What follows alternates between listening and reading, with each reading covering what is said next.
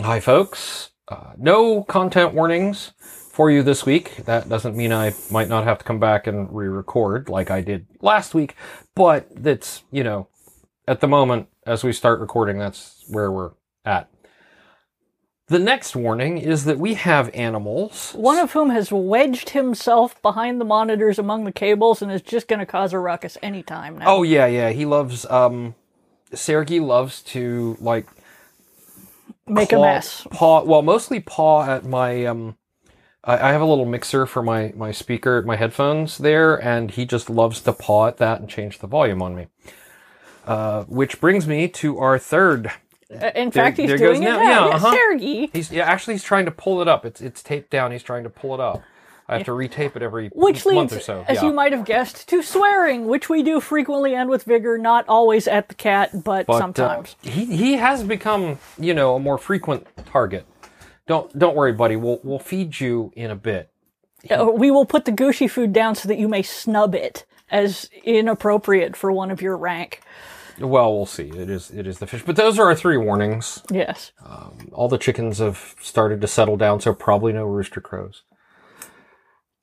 Anyway, hi folks. Welcome to Productivity Alchemy episode 217. I have a great interview in a bit with Jana Axline, who is a project manager and like changed her career around it. So it was really cool. Um, and I can't wait to share it. And we'll get to that.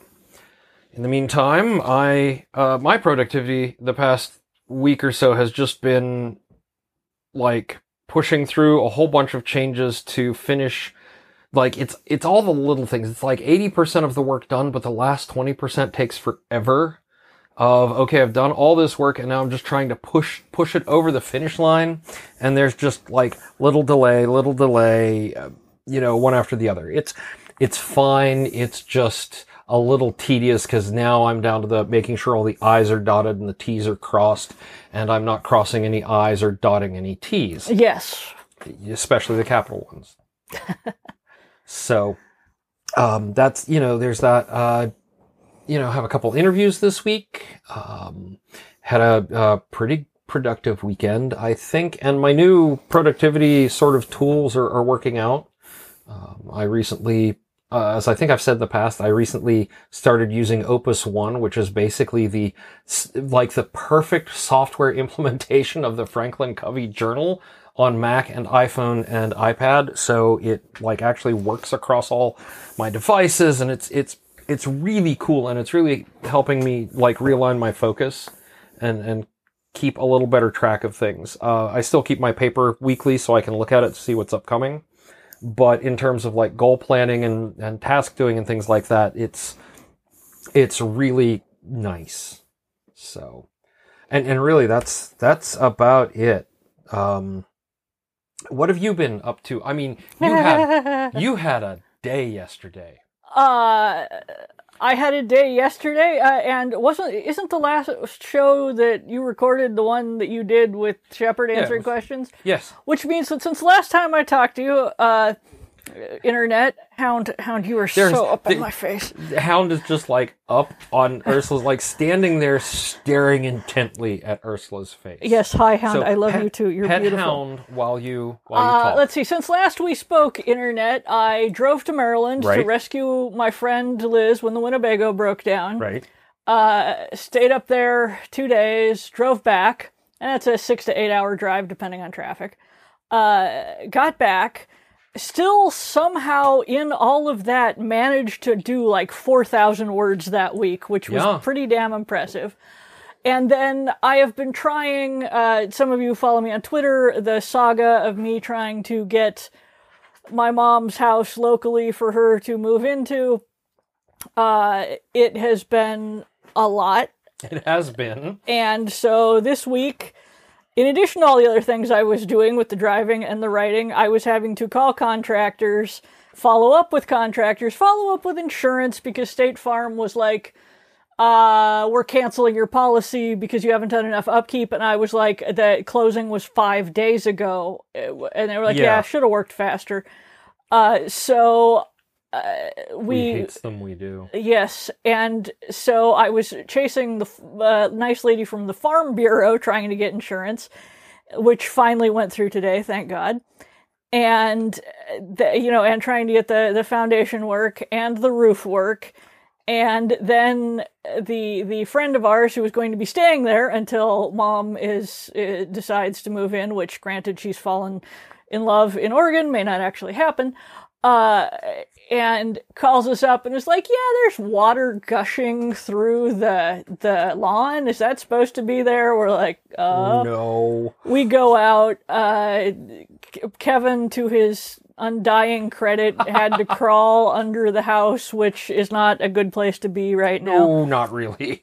and turned off the uh, and turning off the water main didn't do anything because it was coming from the No, street Turning off the house. the house main yes didn't do anything. turning off the water main from the street did something so then we needed to get a plumber out and all the plumbers except for emergencies are booked forever so they came out today and solved everything so today i uh talked I, I talked to plumbers paid them talked to the roofing guy about gutters Right. I'm still tr- waiting on the dude to do the foundation. Got the insurance wrangled.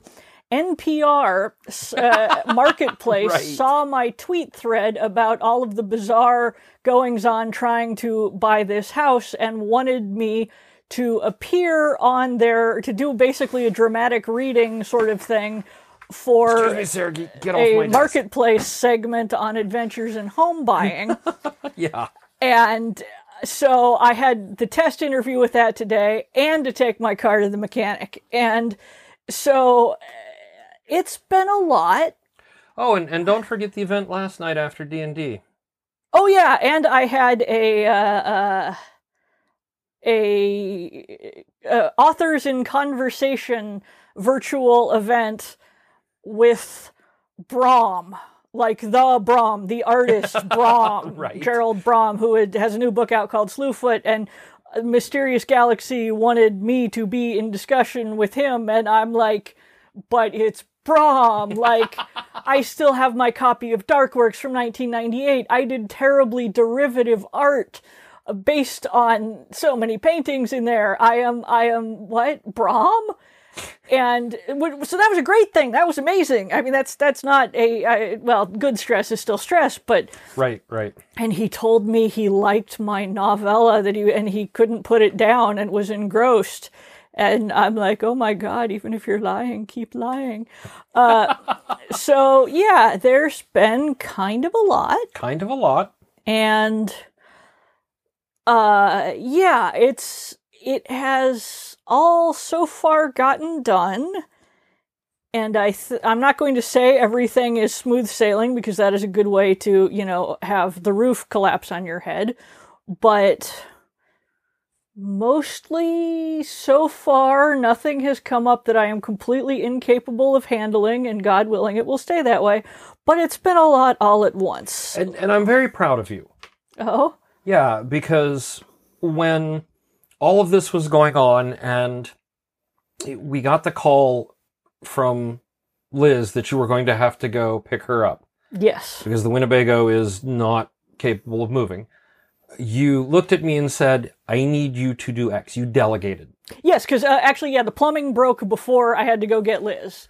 And I knew I had to go get Liz, so I was like, Kevin, I need you to take point on this and handle this because I will not be here because I think that was Labor Day and the plumbers weren't open. Yeah, Yeah. so yes, Yeah. I and I was feeling terribly grateful that you would do it because you know, uh, but But I mean, that's, but it, it's, you, you took that moment, and I think everybody needs to try to take that moment sometimes.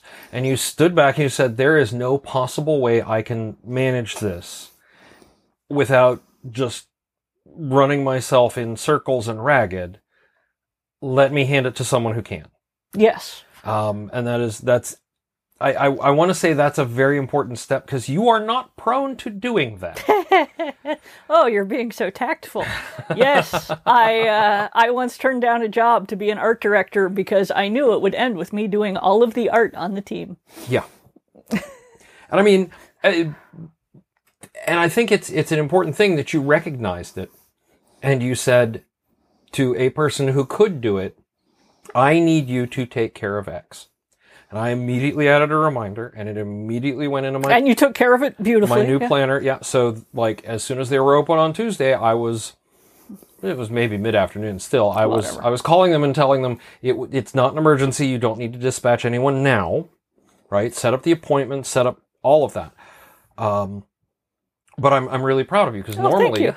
you would just be like, "Nope, I got to do this too," and would shove that burden like on top of all the others. That's true. I would, yes. And uh, uh, part of that is that I know nothing of plumbing, and I knew that what was going to happen is I would be on the phone to the plumber somewhere in Maryland with them going, "Okay, now what's the problem?" Me going, "Uh, I wish Kevin was here to hand the phone to." But yes, but knowing you cannot do the thing and Right. asking someone who can to do the thing is is a a valuable skill set to have if it is hard for you to ask people to do stuff. Yeah. Yeah. Yeah. And, and it's a learned skill in a lot of cases. A lot of times we're not, we're taught that if it is given to you, it is your job to complete. If it lands on you, it is your, and being able to stop and say, this is not really something I can do. This is, there are other people who could do this better unless it's like a learning where you want to learn a thing Right. right? That that's a different story, but we need to learn to say to our friend, our partner, our coworker, "Hey, there is a lot on my plate and going on. Can you do this one thing?"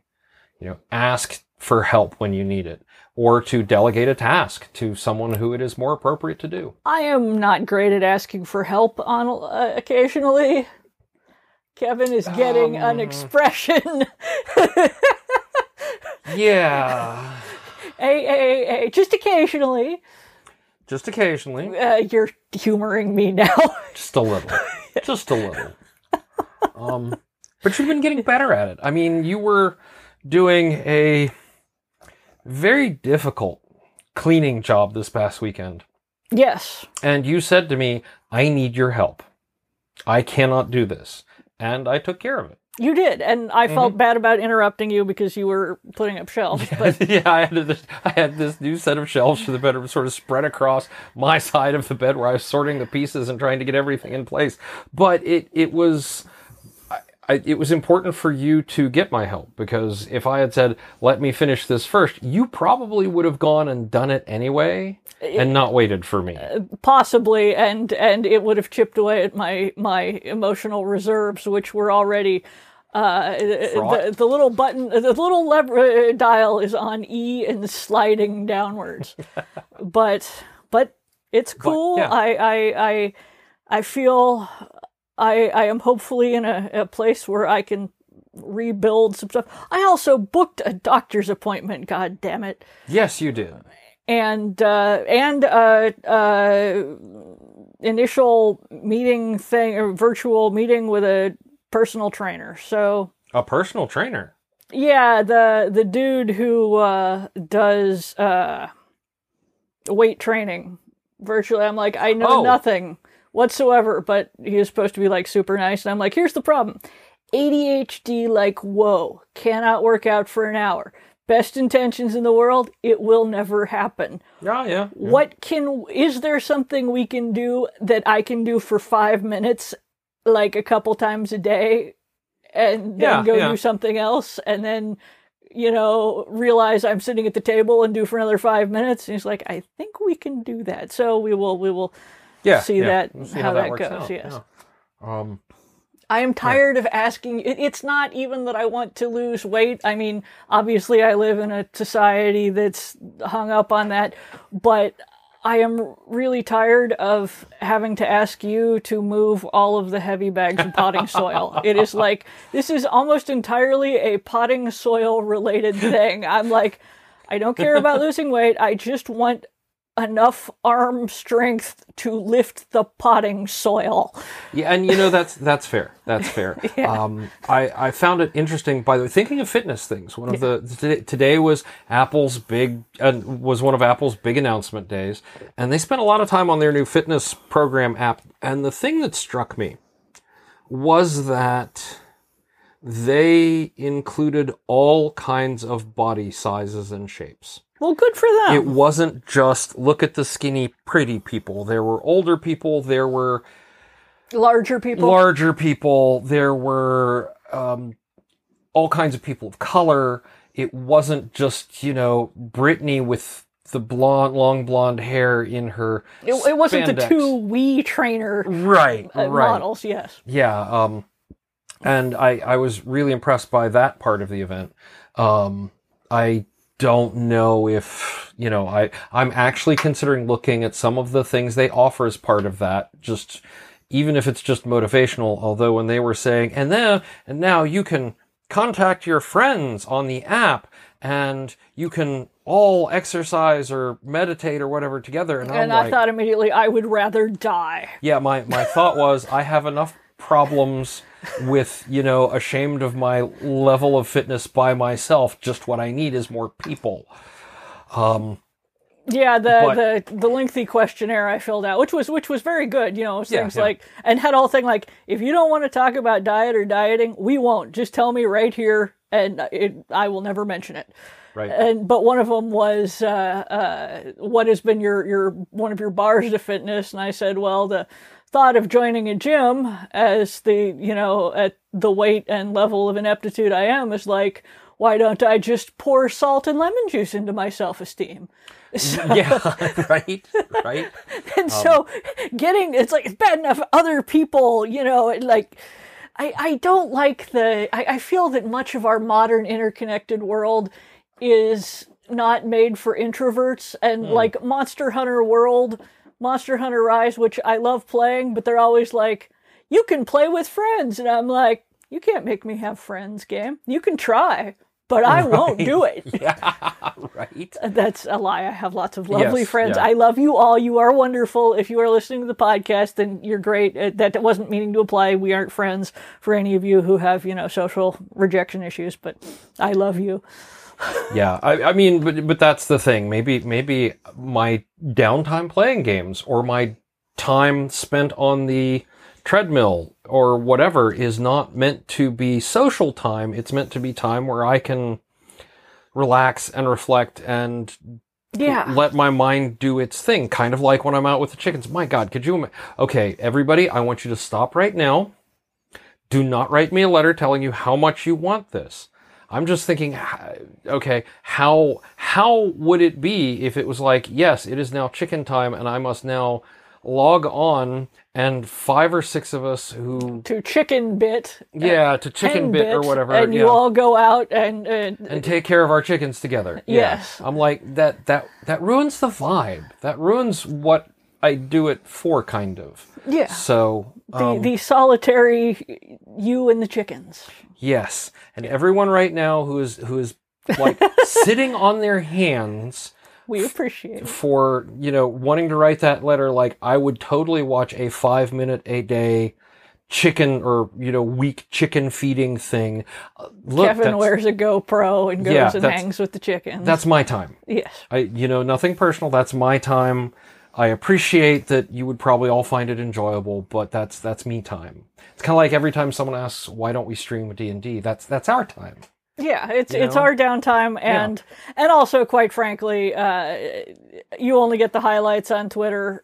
Otherwise, you Oh, get God. four hours of long silences. People going, "Wait, is it my turn?" Or do I? Did we take a long rest? I can't remember if we took a long rest.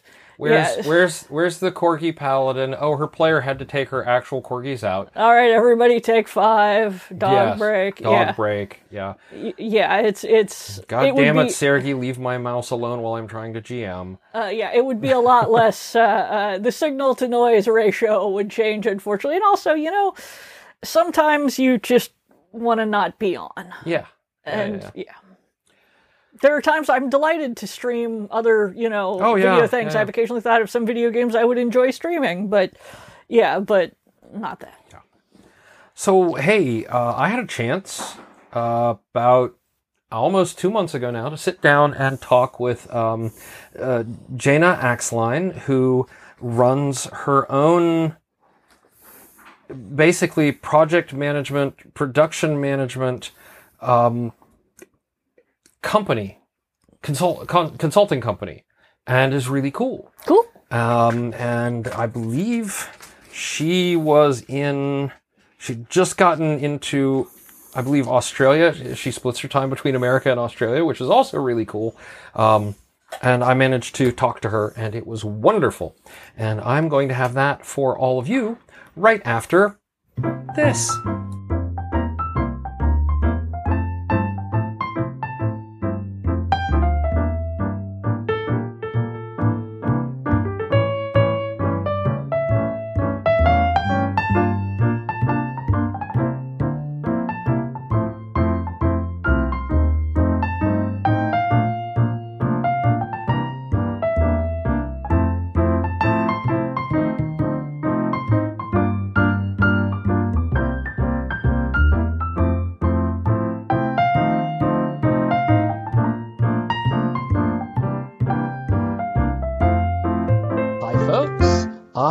Here today with Jana Axline. I'm really excited to talk to Jana today. And uh, from the looks of things, although y'all can't see it, uh, Jana's really excited to be here. So, Jana, can you introduce yourself a lot better th- and tell us about what you do?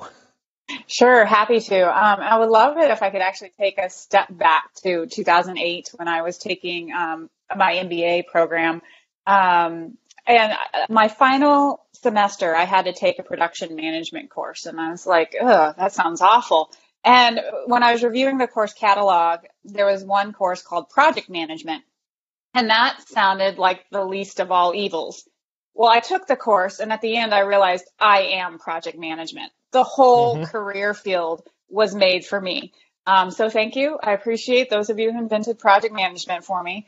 Um, but that really was a pivotal pivotal moment where my life changed, um, and I became, you know, found a passion and was able to pursue it and make a career out of it. Um, you know, so through my journey, I um, you know, got really involved in the Project Management Institute, learned all I could about project management, finally got a project management job, loved it. It was amazing.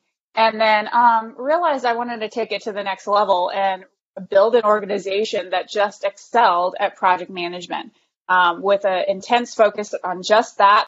So I decided that I wanted to build um, an organization solely focused on project management because I felt like if we had that singular we focus, we could be the best at it. And so that's what really launched my company, which is Project Genetics. Um, we've been in business since 2014 and um, steadily growing and just really trying to help organizations get their projects done because projects don't have to be so difficult. Um, so that's what we're here to do is to try to make projects uh, easier and uh, have a greater rate rate of success.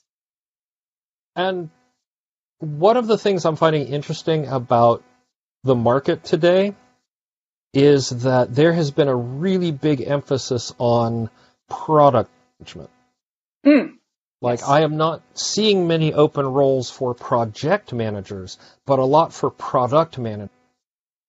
And often they're trying to roll two skill sets into one. You know Yeah. Yeah. Mm. Um, like my, I am currently managing, being a project manager for a pretty high profile project uh, on my day job. And comparing that to what our product managers are doing, who are also trying to manage these sort of big projects, I'm like, we're overloading people. It just, it just, it's the same thing. Very frustrating. Uh, I was consulting with a company that had a really high um, uh, maturity in Agile, and they were doing scaled Agile, and so they had product owners that were there to launch products. It was truly product management, and and they had high product management maturity.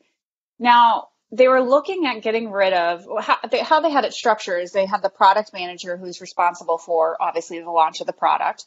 Then they had the Scrum team that was responsible for developing what the product manager wanted. But then they had a project manager who, you know, I like to say uh, manages the inputs and the outputs of the black box, right? So Mhm. Scrum is the black box, and the project manager makes sure that everything that needs to go into the black box goes in. And then once the development team, you know, delivers the the, the output, make sure that everything that needs to happen afterwards happens. So coordinating legal, marketing, and all of those pieces. Yep. And so they were talking about getting rid of, of project management on some of these projects. And what I found was product managers aren't interested in what project managers are, are interested in, right? Product managers want to understand the market, want to be able to solve the market need and make uh, their consumers happy. Project managers want to make sure that we see where we are, we see where we want to go, and do all the steps to get there. And yes, yeah. there's some people who enjoy, enjoy both. Um, but it's not a uh, completely overlapping skill set. And so to remove project managers, if you don't have the right people, um, can be you know detrimental to the to the launch of the projects or products. Yeah. Oh yeah. Uh, and that that has been uh, my experience. This is in a lot of ways my first uh, professional project management volunteer stuff. I've done all that, um, but you know the time I've done it for my actual work.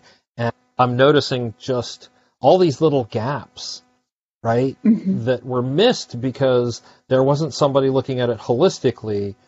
There's yep. just, we need X, and so that's the team that needs to do it. No, there's like seven or eight teams involved. And yes. yeah, yeah, no one, no one's looking at the at the the the detail that's needed to get from A to B.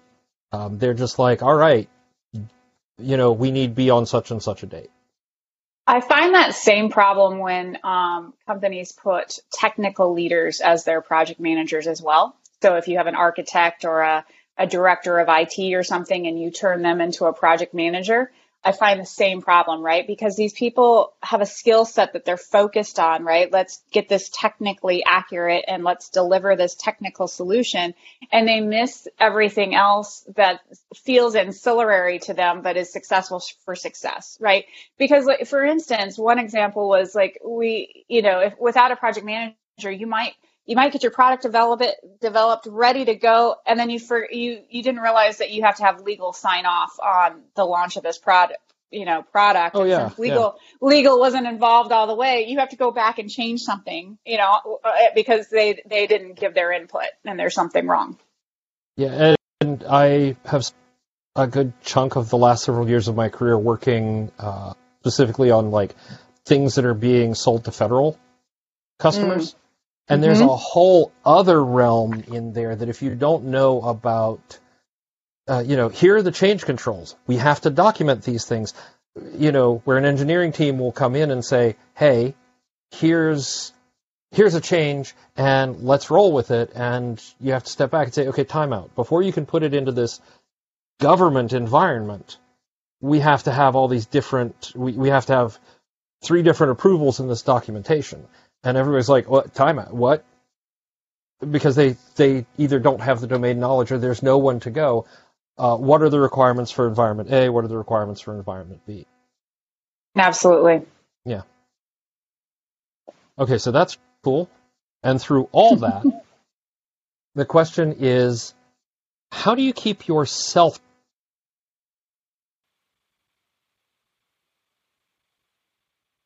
Yeah, sorry. So you cut out. I assume. Oh, I'm, I'm sorry. I'm sorry. I'm sorry. So yeah, uh, we'll try this again.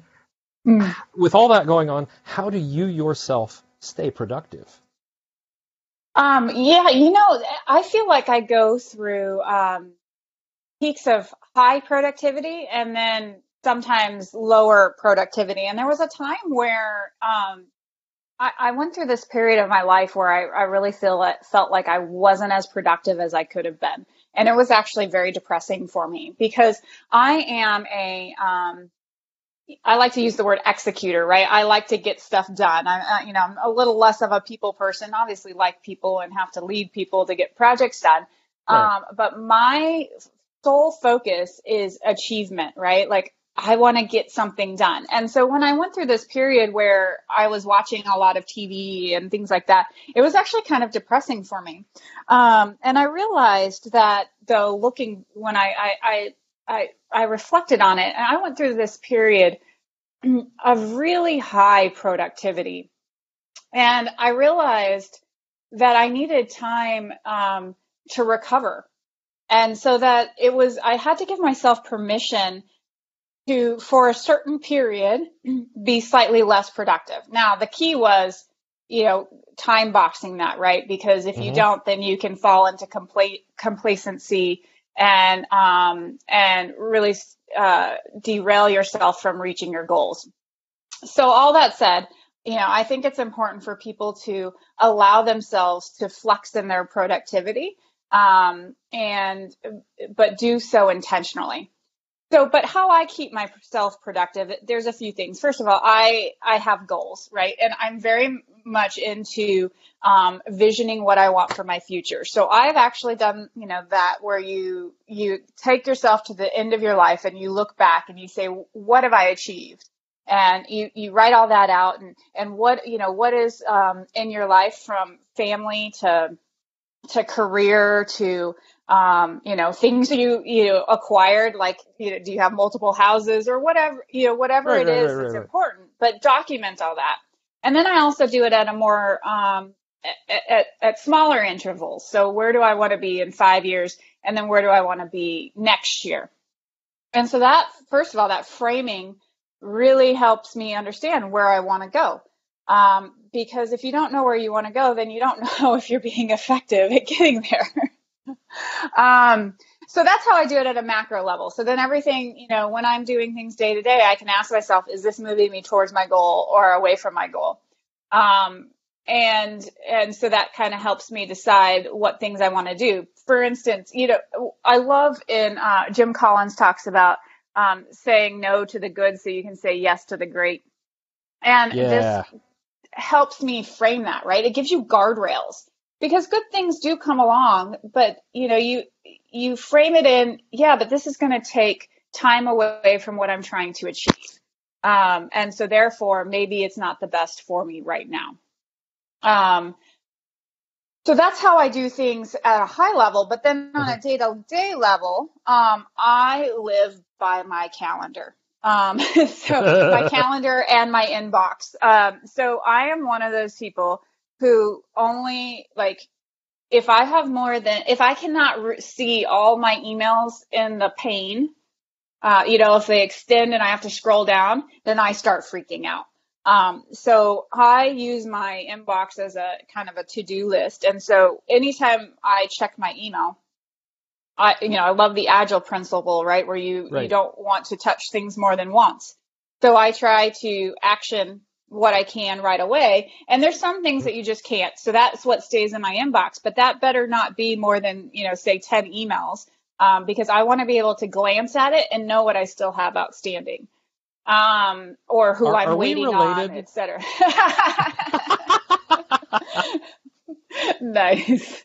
it, it's just really effective for me. Right, and yeah, then the other yeah. Uh, the other thing I do is if it's important, it gets put on the calendar, right? So obviously you got your meetings on the calendar, but if I need to write a proposal or I need to call somebody or whatever that's not necessarily specific to a specific time, I put it on the calendar because that's what I look at the most. So it's a mm-hmm. constant mm-hmm. reminder of this is what you need to get done. And, and do you the other like reminder apps or like reminders or Todoist or anything mm. like that, or is it just purely email and calendar? Well, I would love it if I could use other, but I am a Mac user, and um, uh, you know that's the one deficiency when it comes with Microsoft products on oh. um, on Mac OS. Yeah, and um, because the To Do is a separate um, app. You know, so back in the day when I, you know, worked at a company and, and had had a Windows computer, yes, I had the to do list uh, because you could put it up in the side pane and you could always mm-hmm. see the to-do list and you could you could put the dates and you know turn red if you missed the date and it was a wonderful visual uh, and I loved it. Um, but I love you know now that I'm independent, I love my but that is the one thing that is actually uh, really disappoints me is that Microsoft hasn't found a way to integrate the to-do window in the same way it does on um, on the Windows computer. I I, so. I was going to say on the more recent versions of Outlook, it's gotten better. You're right. You're right. Yeah. And but the I have not been able to use the most recent version because it has a glitch. So oh. so the glitch is um, you know when you go to a website and you can download um, eh, the ICS, like you book an appointment yeah. or yeah, something, and you down, it will not save to my calendar.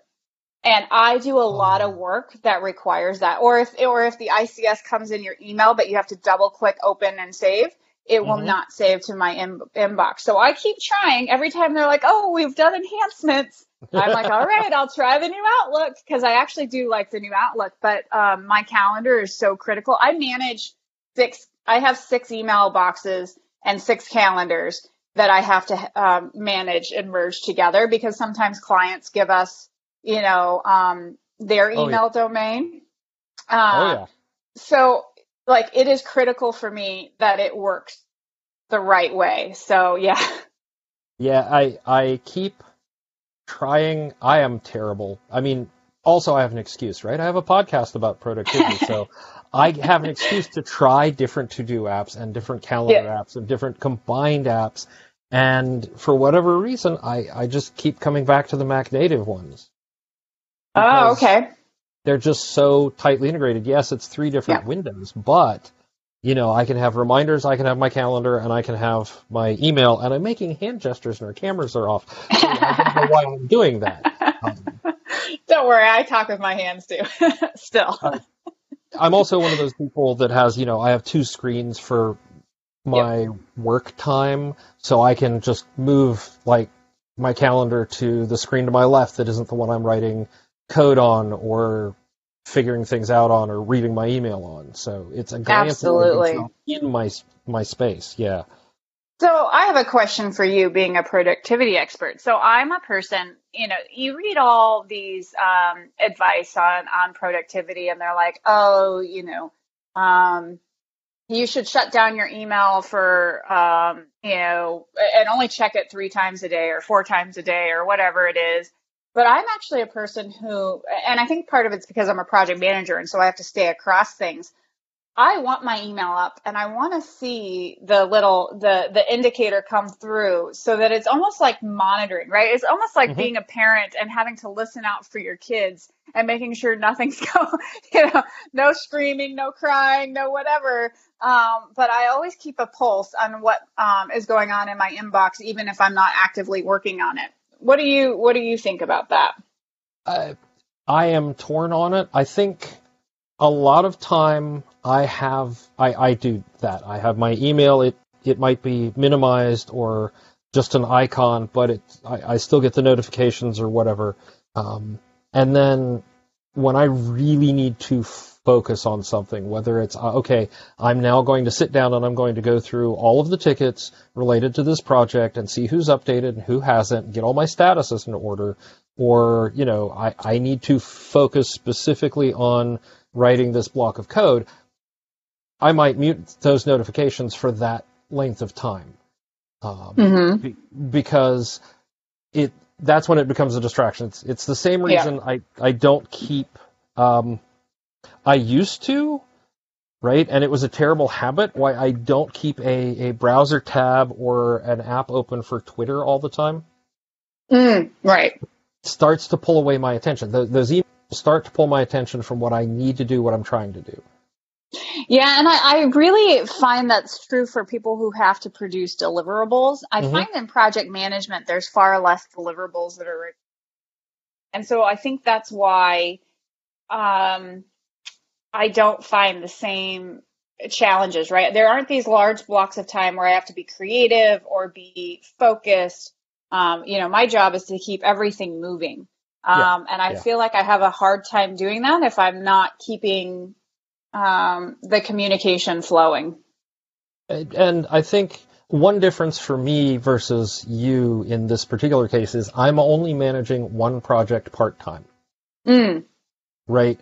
I don't have three clients and five projects right. or five clients and 10 projects or anything like that. So the, and it's a global team again, so also the communications ebb and flow. Like there is definitely going to be a time because uh, surprisingly, no one on this project is in um, Asia or Australia.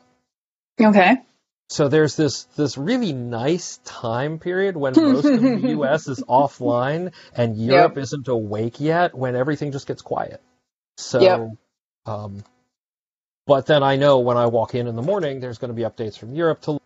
Um, if anyone is up earlier than me on the East Coast, which is no, um, not with that group anyway, I have to deal with that. Um, so you know, there's there's definitely that sort of ebb and flow.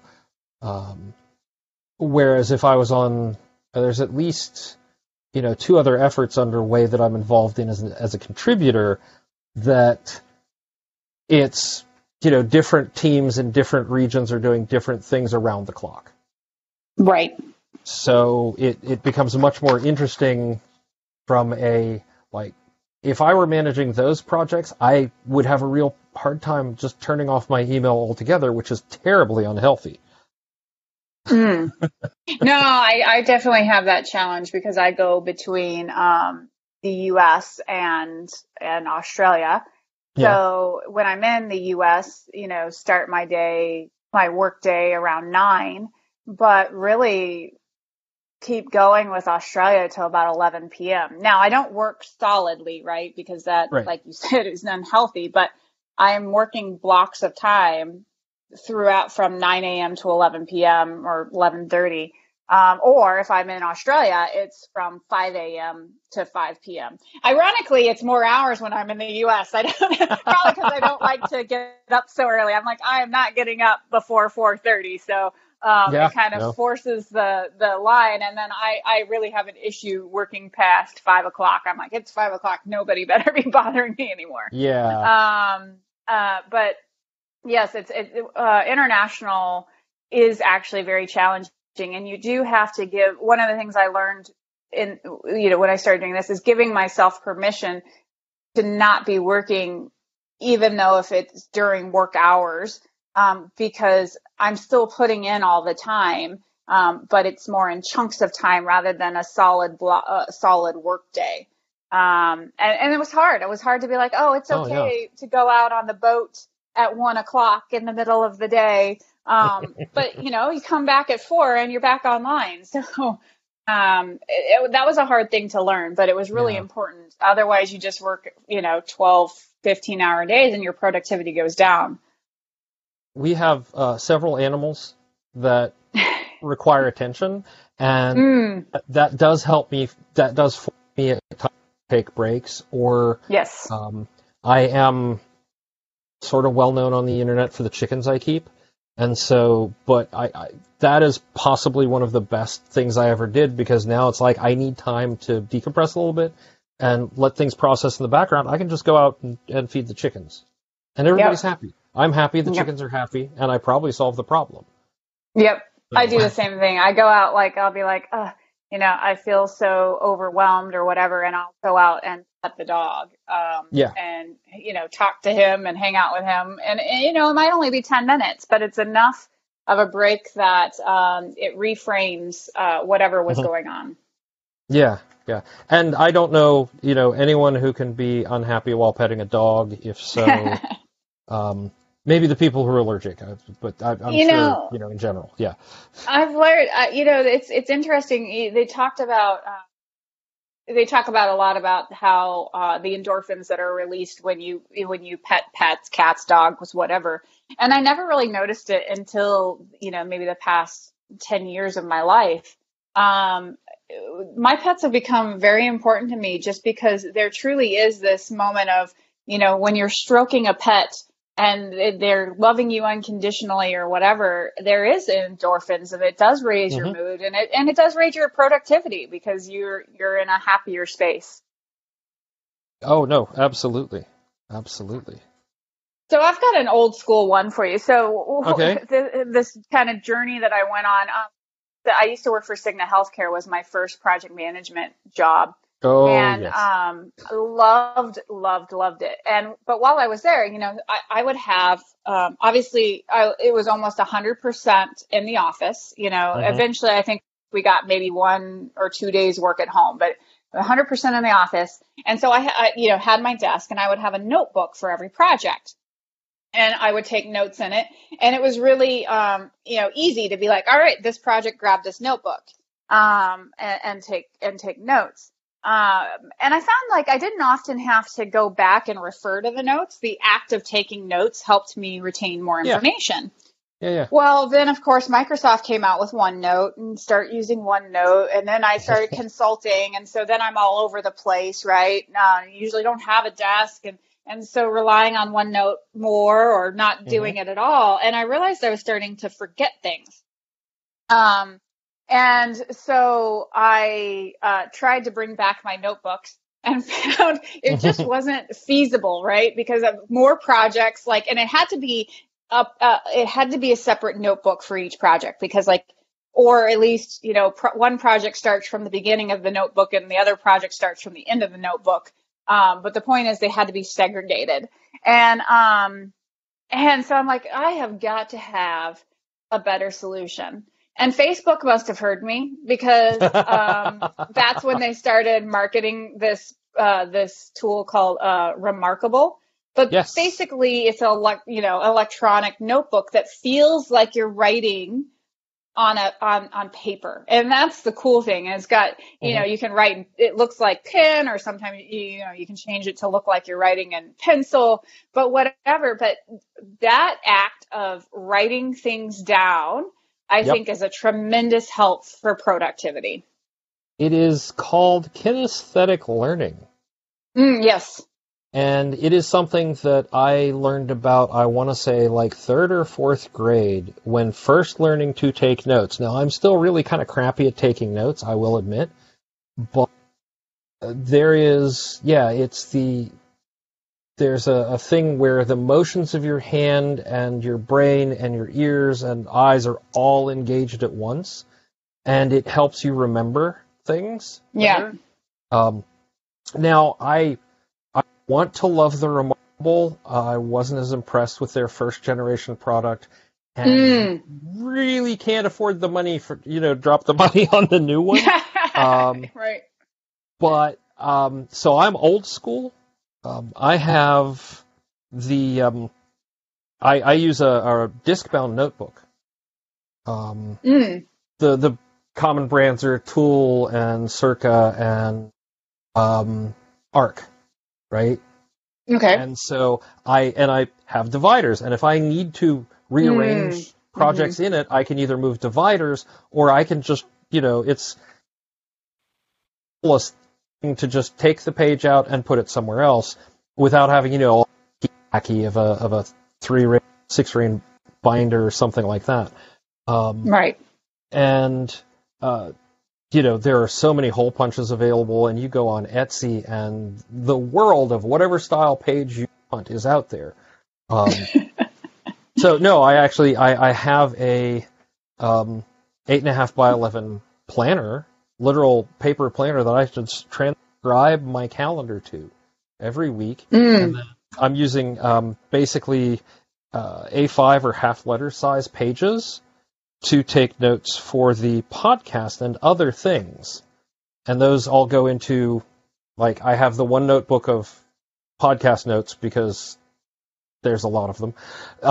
and then, you know, I have, I have one that has like, uh, like my planner besides my calendar has a section for here's the work project notes, here's notes for our D&D game, here, you know, that sort of so the one that goes with me everywhere, which is my when when I travel and when I leave the house, which has been you know 18 months now, um, uh, I I'm, i just take that with me and I've got it, right? It's nice, like, mm. and it's segregated, like you said, and I can archive it off to like, okay, this project is done. I can now put it in this in an archival notebook right. side and you know go back to it and. Unless really, you're like my mother-in-law and you leave it somewhere. Uh, and then your whole life is gone. we will see. My next experiment, uh, one of my prior guests turned me onto the NeoPen, Okay. Which, when using the the special encoded paper, of course it's special encoded paper, but it makes mm-hmm. sense when you look at the technology. Where as you write it down on the paper, it stores it either in the pen, directly transmits it to the app on your phone. Nice. I've heard of that. I haven't. I, I not by name, but I've heard of that concept, and I haven't tried it. So would love to know how how that works out for you. But you know, it is so far. It's, it's really nice. but having that, um, you know, that that's the other thing. I, I have the reMarkable 2, so I, I don't know what the first generation like, but that is also the nice thing is that that it does sync to the phone and it does sync to the computer. So it's like, oh, if I don't have it, I can still go back and find that information, um, and and have that at my fingertips when whenever I need it. So um, that pen sounds like it would be a great uh, great way to do that as well. Yeah, I, I need to look at the screen protectors for my iPad that are supposed to make it feel like paper Mm. because there is that fantastic app Good Notes on the iPad that is just amazing, but I just can't do the writing on the glass just does not No, it's hard. Yep, yep. Yeah. I yeah, I have an iPad too, and I just can't. Um, you know, I was I bought the iPad because I was in a band, and um, and I wanted the music on there, but I needed to be able to take notes on the music. And I was like, man, you know, so that was the first time I ever bought the pen and all of that for for Right, an right. iPad.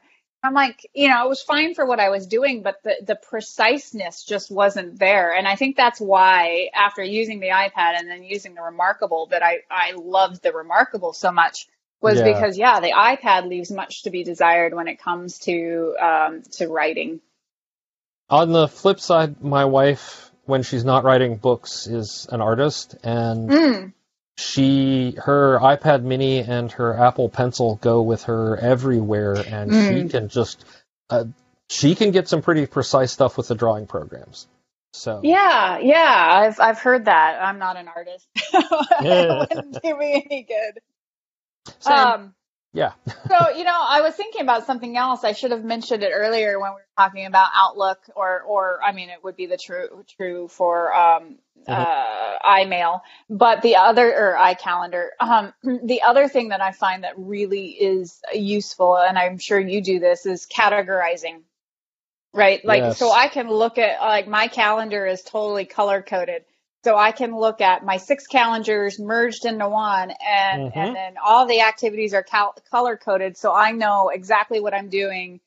Well, I should say at, at, at a category level, um, Right. without actually reading what's there. It's like, oh yeah, I got to go help that client in an hour, uh, or or something like that. Um, so I don't know. I assume you use that too, but Oh, that yeah, to me yeah. is amazing. Um, it's very useful. Anything that you can do to make it so you can just glance at something and directionally know where you're headed uh, is a big help. I, I actually when I'm transcribing my my calendar to my planner pages, I go in with highlighters that match the calendar. Nice. Yes. So yeah, so my all of my work things are the the um you know the company blue. All of my personal things are sort of the the purplish. I use for my personal calendar. Uh, a couple of specialized calendars get their own, and if I'm on call, it's bright orange, so I do not miss it. Mm-hmm. You know? And then, do you use um, uh, the the email rules as well? You know, so that you um, um, file things that you know that you maybe don't need to look at, or you auto Oh. delete stuff so that it doesn't waste your time, or so Um, many rules. I went to I as a technical person, I found a command line tool that reads in a configuration file and generates and uploads Google Mail rules for you. oh, nice. So that yeah, so that instead of having to go through the whole web thing, it's like, yes, I want to, I need to add something f- to go automatically into my. I have a folder called Read Later, and I that is the one I check maybe twice a day. Mm. And so, you know, and I can just add two lines to a file and then essentially, for lack of a better term, compile it. Okay, nice. See, I need to be smart like you. It's, uh, you know, it's, it's one of those things. I live, like most of my professional life, I've been at a command line. So in a lot of ways, that's a lot more comfortable.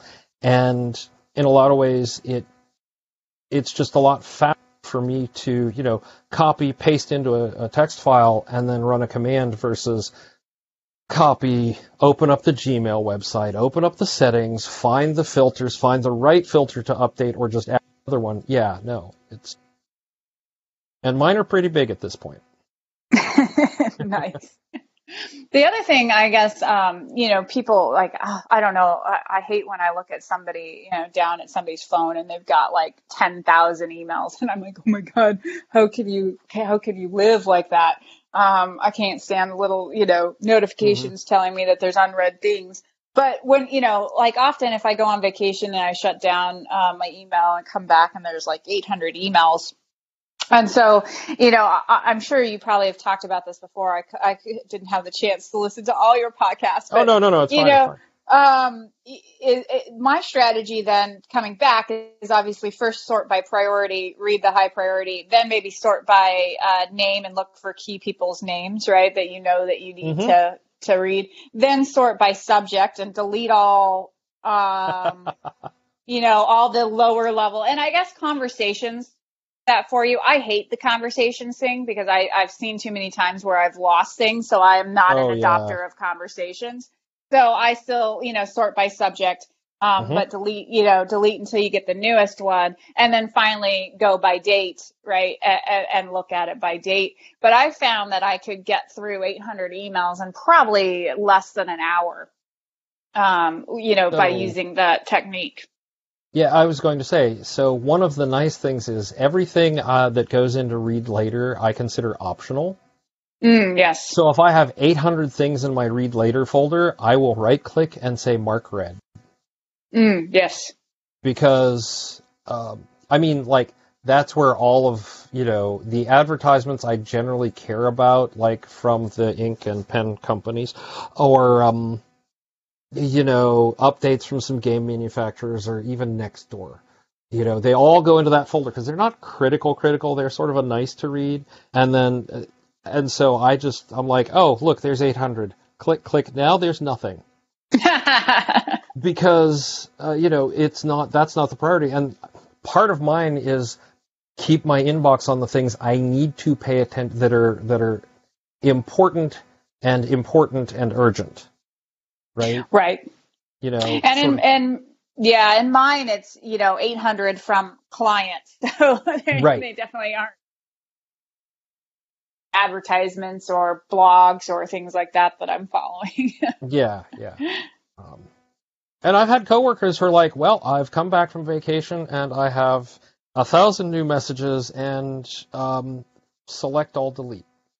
yes, uh, there yeah. are a lot of people with that strategy. Is if you if if it's important to you, you'll email me again when I'm back from vacation. I've even heard of people putting that in their um, out of office.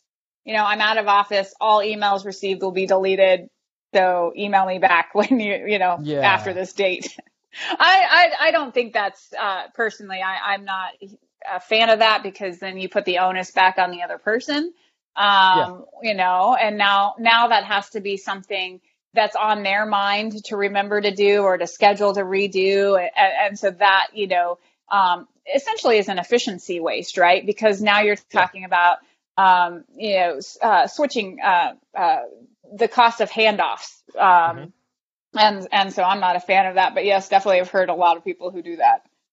Uh, although one of the things I will, I personally try to do is if I'm going to be out of town for like a week, um, in my auto response, I'll say, if this is urgent about X, Y, or Z, talk to this person, you know, yep. email this person. If it's, yep. you know, A, B, or C, email this other person. Um, so that it's not, maybe something comes up that, uh, on a project I'm contributing to, and I don't want them to have to wait a week to get, you know, maybe a very minor thing in. Absolutely. Yeah. yeah. because waiting is waste. I mean, you mm-hmm. know, I, I think a lot of, I try to think a lot in the terms of the lean principles, right? Like, uh, uh, where you try to avoid waste. So you avoid switching costs, you avoid waiting, um, you avoid task switching, although I'm not as great about that. Uh, I am a, I am a closet task switcher. I probably should go to Task Switchers Anonymous. Um, but you know, there there's a lot to be said for that, or rework, right? All of those mm-hmm. things are just waste, and and and you know, the the only thing you can never get back is time. And so, you know, why why waste time? Everything should be intentional. Um, even if it's even if it is binge watching Netflix or something, at least you should be intentional about it. Is I am choosing to do this with my time, and then I'm going to maximize whatever the benefit is for me of that time.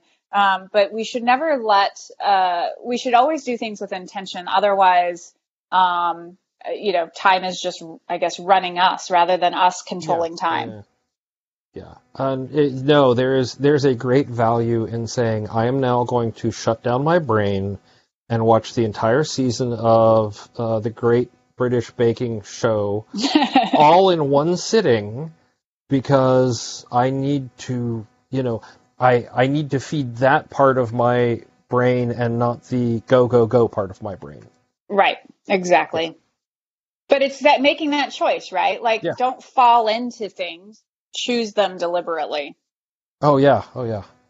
And then suddenly I'm reminded that we are getting up towards GBBO season, so awesome. I'm waiting for uh, whatever uh, Yellowstone timber. Oh, ready okay. for the next season of that. um, Ted Lasso is our big wait right now. Um, okay. if you haven't watched, if you have Apple TV and you haven't watched Apple uh, Ted Lasso, you really need to watch Ted Lasso. It's I, I never thought I would care about a soccer uh, TV series, okay. I'll, I'll take a look. but no, it, it is it is it is just really good. I don't know the right words to put into it, but you know, um, yeah. And of course, we're all in on Marvel too, so now we're waiting Mm. for whatever whatever's after Loki. Right. well, you know, the next Top Gun, the movie's coming out at the end of this year. I mean, All right, talk so, about 80s flashback. so embarrassing, em, embarrassing bit showing my age. I saw Top Gun the first time in the theaters the Christmas it was released. So yeah, Nice. big time. I don't think flashback. I. I don't think I was old enough to watch it. Well, yeah, maybe. And then it was on cable. But I definitely didn't see it so, in the theater. Yeah. Yes, I mean that's probably one of my most watched movies. Just I also so my dad's in the Air Force, and I, I get Oh, that it's okay. Navy, but you know um, we lived in Colorado Springs by the Air Force Academy, and so all the Zoomies uh, would Yep. watch Top Gun. So I've I've seen Top Gun a lot. Talk to me, Goose. Actually, our our dog, um, our um, our Dalmatian is named Maverick, and um, we got a we got a second dog, and I'm like, oh well, you know, we we need to name him something from from Top Gun, and and you're obviously the instinct is go with Goose, but we are like, but this is a border collie, so he's going to be smarter than Oh. the Dalmatian, so we can't Oh, call him Goose. No. Um, and then and then my husband's like, oh, let's call him Ice, and I'm like, no, the dude's name's Iceman. You can't call him Ice, and so he didn't like that. And so finally, our Dalmatian loves to wrestle, so I was Uh-oh. like, let's call him Jester, and they can get in a dog fight, um, because Jester, you know, is Yeah, the trainer. Yep, yep. So we got Maverick and Jester. That's that's brilliant. And the border collie, yeah, no, that is such a border collie dude and name. It's it's perfect. Although that has nothing to do with productivity, other than they, you know, bring me joy that helps me uh, Im- improve my mood. But yeah. And and wow. And we're still on the second question, so oh, but I think, but I think we've covered a lot. I mean, we've talked. Uh, uh, the the next thing I would we would normally talk about is like the systems and habits that are valuable to you. But we've already talked a lot about that. Yeah, And we have, yeah. email and know uh, taking time off and things like that. So I'm really comfortable. And I think we've even have, we've kind of talked about how your typical day goes a little. yep. Yeah. Um, so I I feel comfortable, you know, just going getting getting to the fun questions. All right. Um, so uh, and for the people listening at home, yes, I'm skipping ahead. No, I have no guilt about this. um, so, uh, what is the best advice you have been given or and maybe also the best advice you'd give someone else.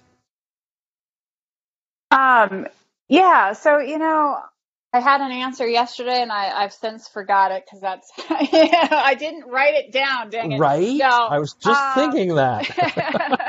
because I was thinking about it in bed, right? And so then Mhm. that that's always the problem when you think about things in bed. No, but you know, I think one of the the best pieces of advice is around um, uh, giving yourself latitude to fail, and and um, for me, it's hard. Um, uh, failing you know, failing almost feels like a traumatic event. And so I, I haven't mastered this by any means, but I really do think it's important because, you know, it's iterating on ideas so that you can do them better. Um, and so I'm trying to realize that failure and, and even rejection, right? So, you know, in my business, we have to do sales and people say Oh, no yeah. or whatever that it's not personal. And so this is going to probably be a lifelong lesson for me. It's probably not something that I'm going to even, you know, master in the next couple of years.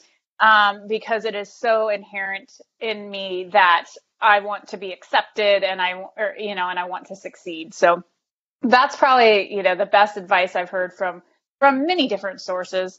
But I think for the advice I'd give others, it goes back to what I was saying before is, you know, for those of us who are highly driven, it's important to give ourselves um, periods of um, where we accept not being as productive, but we we limit that time, right? We can't fall into complacency, but it, it's okay to give yourself permission um, to be like, you know what, I'm just today's not the day. I'm gonna do the the bare minimum I need to do, but tomorrow I'm gonna come back and I'm gonna hit it hard. Yeah, yeah, yeah. And that's I I I struggle with this um, with that same thing. My wife is struggling with it right now. Of all things, she she just she just finished a book and Mm. turned it turned it into her editor. Now there is um, a, a period of time that I think all authors go through uh, the the book postpartum Yes. where you have done everything you can. You have sent it to your editor and your publisher. Left now is, you know, like the copy edits and, and whatever happens. It's done. It is done, done. Now, uh, she, she'll wander around for a couple days, not really knowing what to do, Mm. even though Mhm. she's got other books going on right now. Um, but she has to, she, she has learned to give herself permission to do that. Yes. you know, because the quality of the work when she's in that st- to force herself to write the next story or work on the is just not as good. Yep. Absolutely. And for the next one, we we have touched on this already.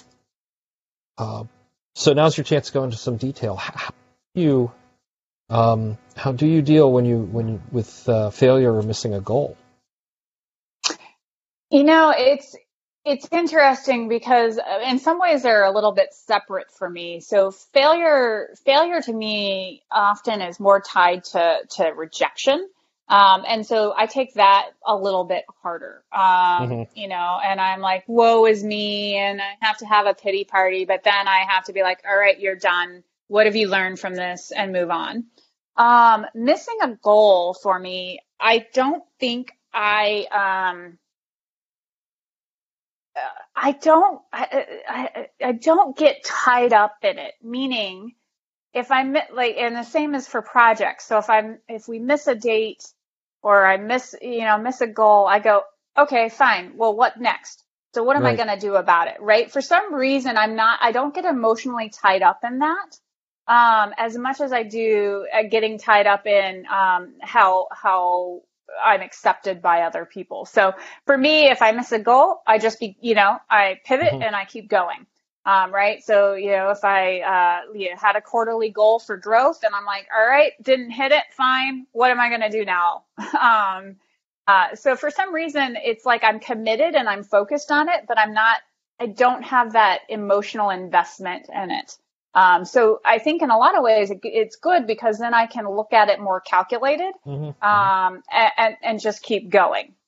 um, so so for that, that's really easy for me. Just pivot.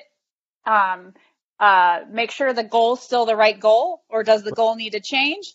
Um, and then and then begin again.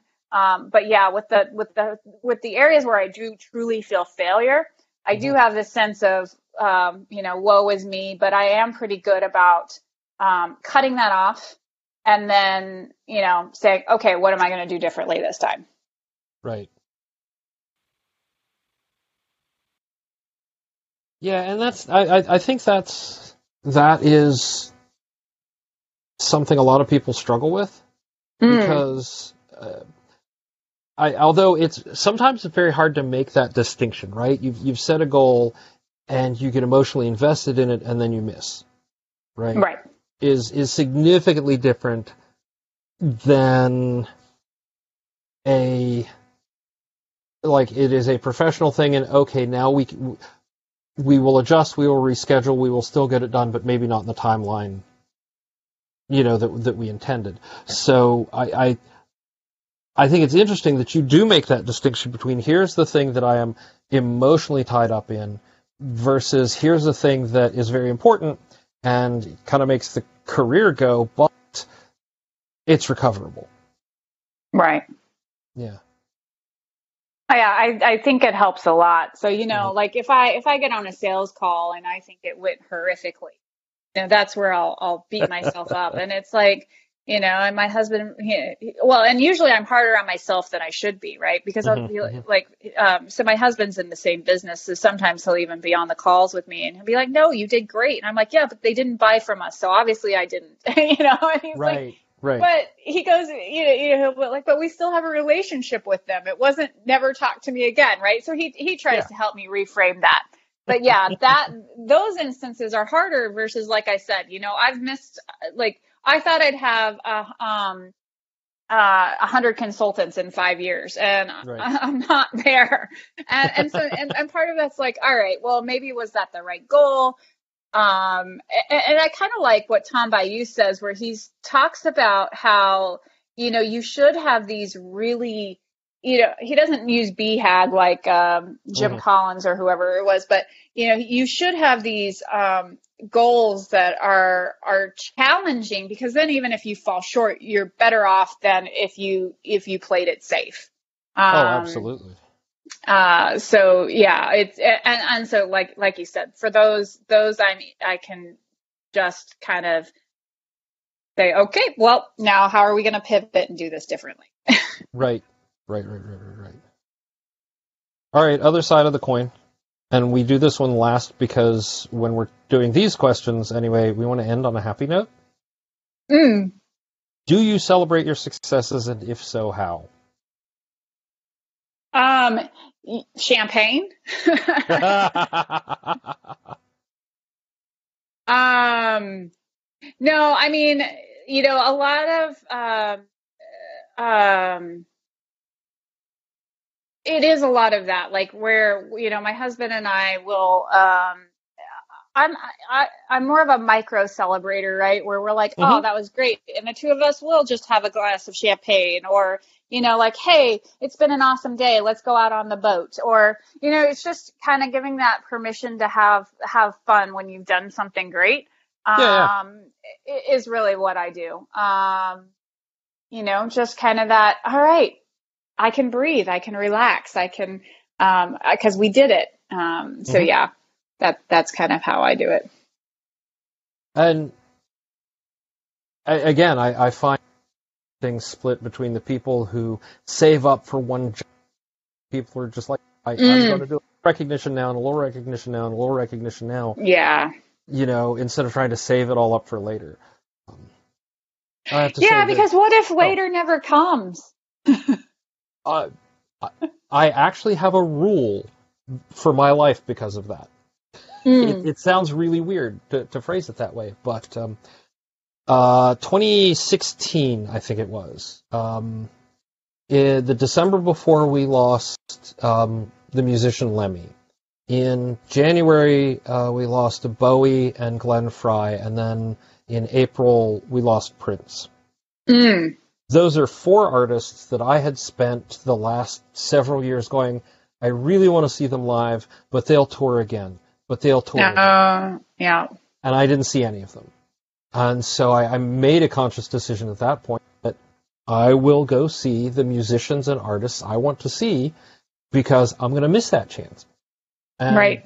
You know, but, and it's the same thing when you're talking about, well, we should celebrate now because we might not, you know, get a chance. We might have another, you know, last year any travel celebrations were just like right out the window, Right. you know? Um, Absolutely. Yes, I I, I Yeah. very much believe you um, have to balance enjoying life now Mhm. while still being responsible, right? So you can't live like there's no tomorrow because then you when tomorrow comes you may not be prepared for it. yeah. Um, but on the other hand, you can't live like you're going to live forever because then you put off too many things. So it, it, there, there definitely is a, a balance there. Um, but you know, people are always like, "Wow, you travel so much. How can you afford it?" And this and that. And it's it's about prioritization. Mhm. You know, um, I spend money on that rather than having the biggest TV. Uh, although now that I'm remarried, my husband does want the biggest TV. But you know, when it was You my know, hey. choices, um, you, you know, those just weren't the important things to me. And Yeah. um, Uh, and so it frees up money that maybe other people don't have because that's where they put their priority. So it's like if you want to travel, you will make it a priority and you will figure it out. Um, and so you know that's you you. I think it's very important to have priorities for your life and non-negotiables, right? Like oh yeah, yeah. um, because those become your, your guardrails. Yeah. Last year was supposed to be our New Zealand trip, so yeah. Ah. and of course, they're going to be really bad about letting people in for a while. I I don't blame them.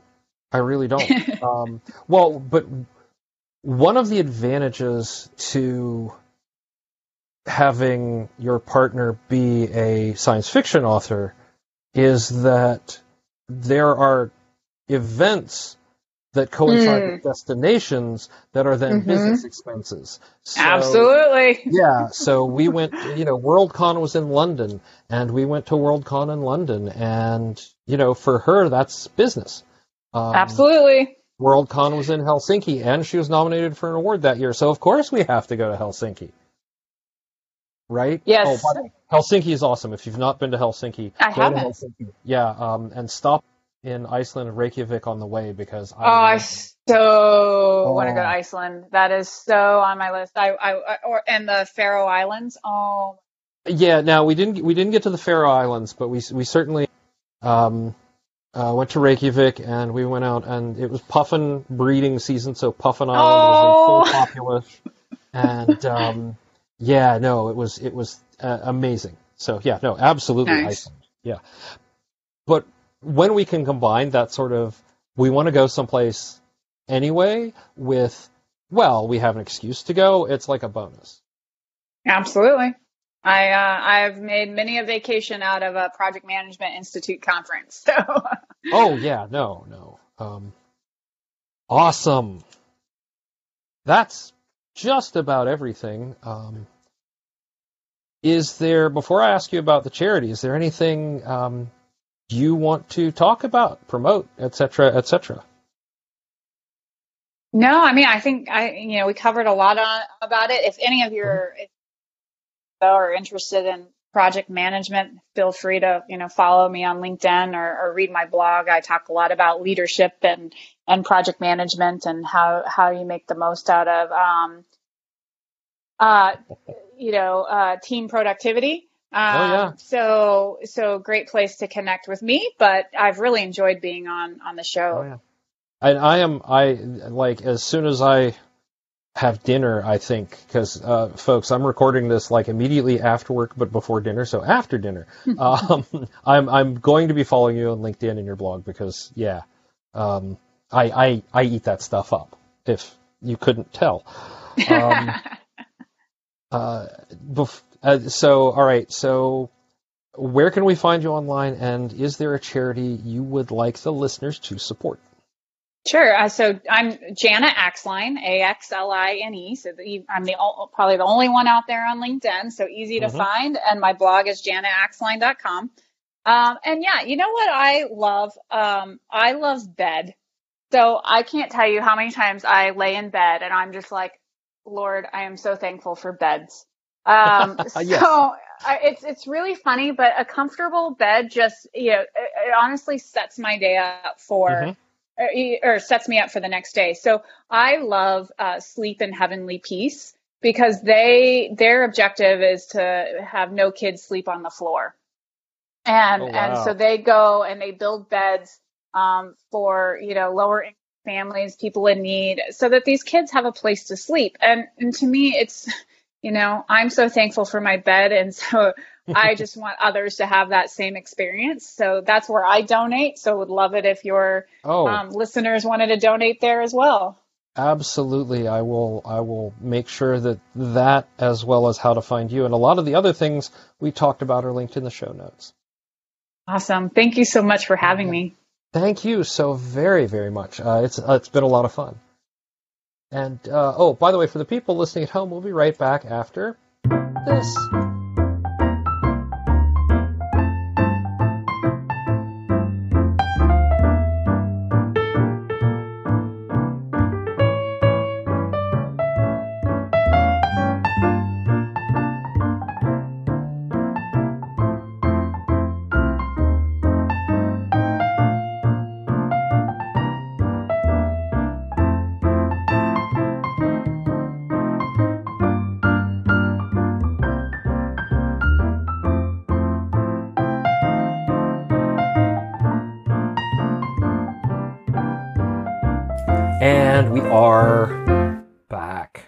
First and foremost, I want to thank uh, Jana for joining us. It was absolutely phenomenal to talk to her and to be able to share that with uh, all you folks. Absolutely wonderful. And it was uh, just so much fun. I hope everyone had as much fun listening as I did having the conversation. So, hey, um, we have a word. Woo, a word. A word, yes. Uh, you use the word as a badge code. You enter it on productivityalchemy.com and you get a happy little badge. And this week's word is alone time. That's not a euphemism. It's not a euphemism and, and it's basically all one, no spaces, just Yes. alone time.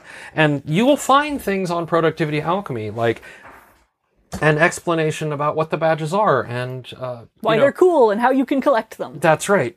And there's also a, a support link. Which, as is our our habit these days, we are telling you do not click. What you uh, we would we have money. We're fine. Yeah, we're good. no, we're good. We're Life good. is is good. Yeah. I mean, we will tell you if it changes, but there are other people who need it so much worse than we do. so much worse than we do, yeah. so, uh, who? What is our charity today? So this week, our charity, uh, which was suggested by Jana, is Sleep in Heavenly Peace. It is an organization that takes donations, buys materials, has a volunteer organization, and builds beds for children without them. okay. Right? And they have chapters all over the U.S. There's like, I looked, there's like five here in North Carolina alone. Like, we could have our choice. Um, but you know, their whole thing is no child should sleep have to should have to sleep on the floor. Yes, You know, and so this is this is what it's different do. if you're you were a weirdo like me who spent Right. like six months sleeping under their table in a fort. yeah, I mean there there there are exceptions, but this is much more for you know those who otherwise would not have. Yeah, exactly. Uh, d- yes, you you should. It, it is good to have the option. Yes. So Yeah, yes, and so uh, I'm really happy. You can find out more about them at shpbeds.org, and I will link that in the show notes. excellent. Um, but I, I, I just think that's fantastic. you Yeah, know? that is that Yeah. is direct direct action. direct Uh, action. that Yep, not- the money you goes know, to the- the volunteers who who build the beds, who give them to children. yeah, Yeah, you need bed. We will find people to make you a bed. Yes. yes, that that is that is great. yeah, yeah, yeah. And that's it for this week. All right. So uh, thank everybody for listening. Um, thank you to Jana for appearing this week, and I have some more great stuff coming up over the next couple weeks. I love you all, and just try to do your best to um, stay productive, whatever that looks like. Hey, Kevin. Yeah. I talked to Brom. You know, at one point during the thing, I believe I heard, uh, maybe before it started, but you're Brom. oh, no, wait. That was during the segment where you gushed at him towards the very beginning of the, I just have to get this out of the way. You're Brom. Look, he was Brom, and still is, as far as I know. I, I know, I know. Dude, It's, that's, it's pretty cool.